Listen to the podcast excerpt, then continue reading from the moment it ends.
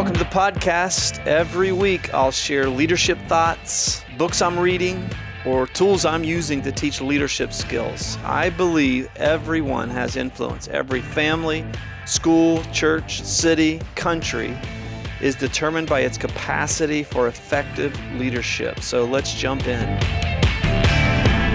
Well, we're glad to have you back at the Leadership Podcast. I love talking about leadership and what I've learned, what I'm learning as a, as a learning leader. Thank you, Ryan Hawk, for taking the best name for a leadership podcast.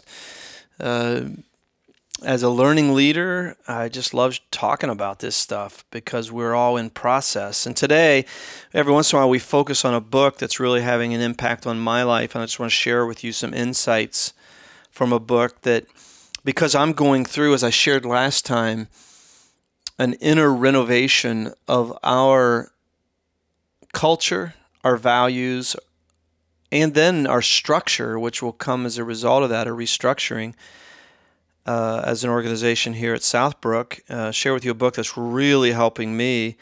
I've been a fan of Brene Brown and all of her books. Um, as you, many of you know who have read Brene Brown, she, especially through her TED Talk, has become synonymous with vulnerability, overcoming shame, and vulnerability as an interface of human contact and human intimacy. It just cannot happen without vulnerability. Well, her latest book is the result of her then starting an organization and leading an organization. She's been a doctoral level researcher for a long time. Her books are to me influential because because they're not the result of anecdote and observation, but true research. Uh, her results, her conclusions, are the byproduct of hard data. And she began to lead a, a new organization, and it hit her wow, I need to learn how to lead. And how do the principles of, of my research fit into leadership? And so her newest book is is Dare to Lead through brave work and tough conversations. How do we how do we dare to lead with courage? And uh, it's really interesting that I happened to start reading this doing a lot of analysis through Patrick Lencioni's The Advantage. The advantage being organizational health is the one thing that'll sep- separate you from other organizations everybody's smart to some extent with technology, with finance, with strategy and mission and such, but very few organizations take the time to do the simple but courageous work of organizational health and what it takes to be organizationally healthy. And I would not consider us totally organizationally healthy because we've a lot of these things we haven't we haven't worked at. And as a result, for example, our organization inner-wise tends to be too dysfunctionally polite, for example.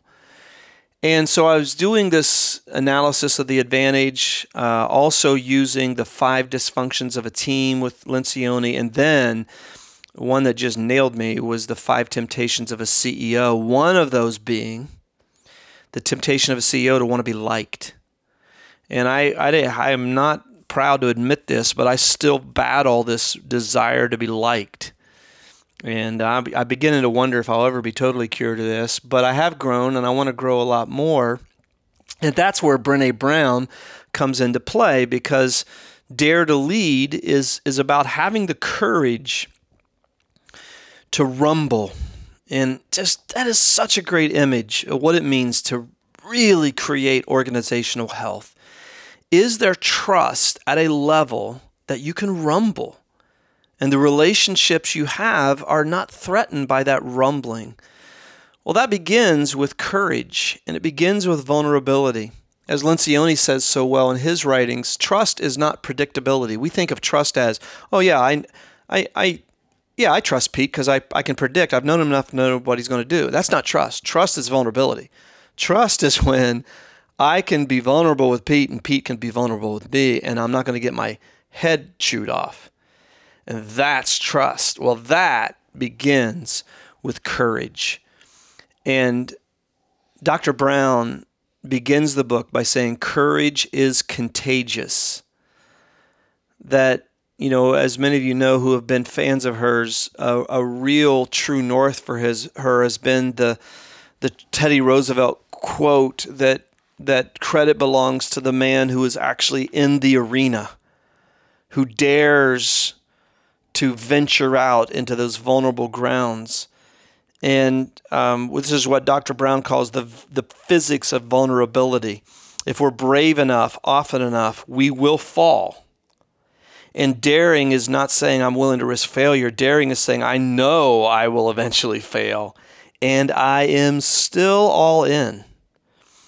And there's never been a brave person who hasn't known disappointment, failure, and heartbreak. And she says this is where the Roosevelt quote captures what she's learned about vulnerability the definition of vulnerability as the emotion that we experience during times of uncertainty, risk, and emotional exposure. Uh, is is essential to authentic leadership. Vulnerability is not winning or losing; it's having the courage to show up when you can't control the outcome. And you know, I'm at a stage in my leadership where uh, uh, there's one sense you could make an argument that I could coast and say, you know, let's just kind of let the rest of my tenure as a leader at Southbrook play out. Don't rock the boat. Uh, 10 years from now, let the person who comes along succeeds me, let them deal with the need to change Southbrook. And on one sense, it's fundamentally incompatible to who I am to allow that to happen. But I can't say that it's not a temptation to not rock the boat to not make change. You know, if it's if it's if it ain't broke, don't don't fix it. No, it is going to break. You fix it before it breaks.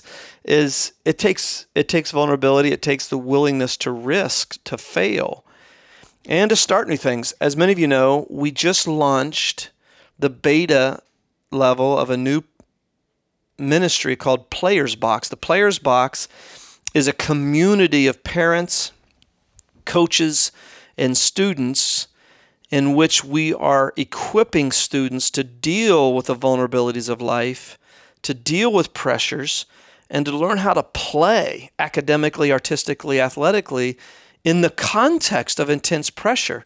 It's not that we uh, want to eliminate pressure, it's that we want to learn how to, to have the tools to deal with pressure. And so we just launched that. Trust me, if you want to experience vulnerability, launch something that has to do with junior high and high school students. Because I'll let you in on a little insight. I've been planning this for seven years. We've been working at this for so long, and I'm scared to death that we're going to fail. And uh, it could happen. But I'm all in. And I think the thing that started out, the reason we started out well with this is, is we had about 100 110, 120 parents and students who did the initial beta testing. And the one thing I've been impressed with is, is the courage of our leaders, our coaching staff, our administrators on this to be all in. And I admire it so much because we could absolutely fall flat on our face. I remember that scene when Jean Stapleton in You've Got Mail looks at um, at uh, the the bookseller who is uh, uh, I can't remember the actress's name now, and she's gonna and she's gonna close the bookstore because the the big Barnes and Noble type retailer up the street around the corner, led by Tom Hanks, is about to swallow them up. And Jean Stapleton looks at her and says, "Yeah, I know. you you feel like a big fat failure, don't you?"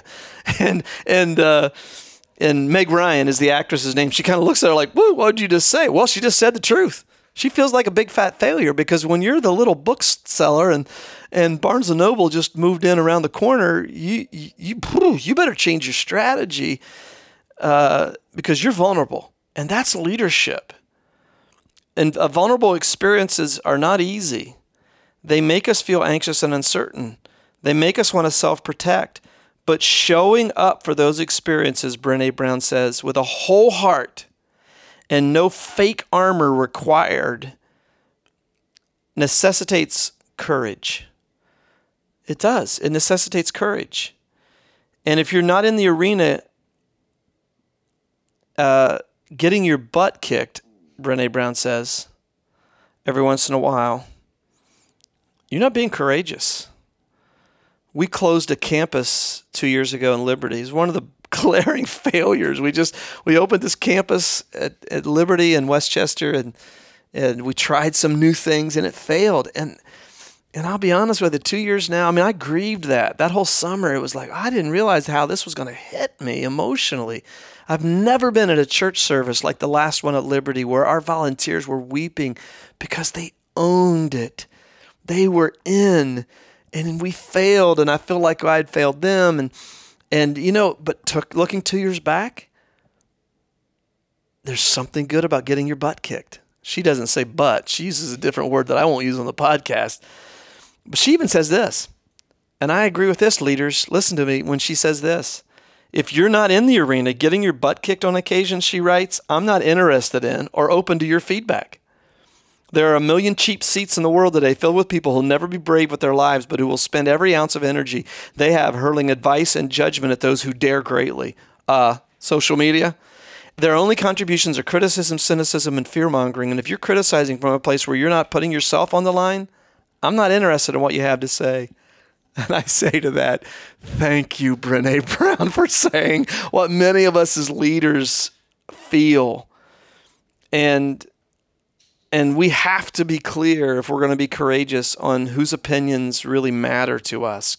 And we need to seek feedback from those people, even if it's really hard to hear. And we have to bring it in and hold it until we learn from it. She says, This is what the research has taught me. Don't grab hurtful comments and pull them close to you by rereading them and ruminating on them. Don't play with them by rehearsing your badass comeback. comeback. Whatever you do, don't pull hatefulness close to your heart. Let what's unproductive and hurtful drop at the feet of your unarmored self. And no matter how much your self doubt wants to scoop up the criticism and snuggle with the negativity so it can confirm its worst fears, or how eager the shameless gremlins are to use the hurt to for, fortify your armor, take a deep breath Find the strength to leave what's mean spirited on the ground. You don't even need to stomp it or kick it away. Cruelty is cheap, easy, and chicken poop. It doesn't deserve your energy or engagement. But step over the comments. Keep daring, always remembering that armor is too heavy a price to pay to engage with cheap seat feedback. David, if he had taken Saul's cheap armor, would have been too clunky to ever knock down the giant. But when David knew himself and he put himself on the line, this is my words now, not hers. That when he put himself out there on the line with just, with just uh, a, a few stones and a sling, he slayed the giant.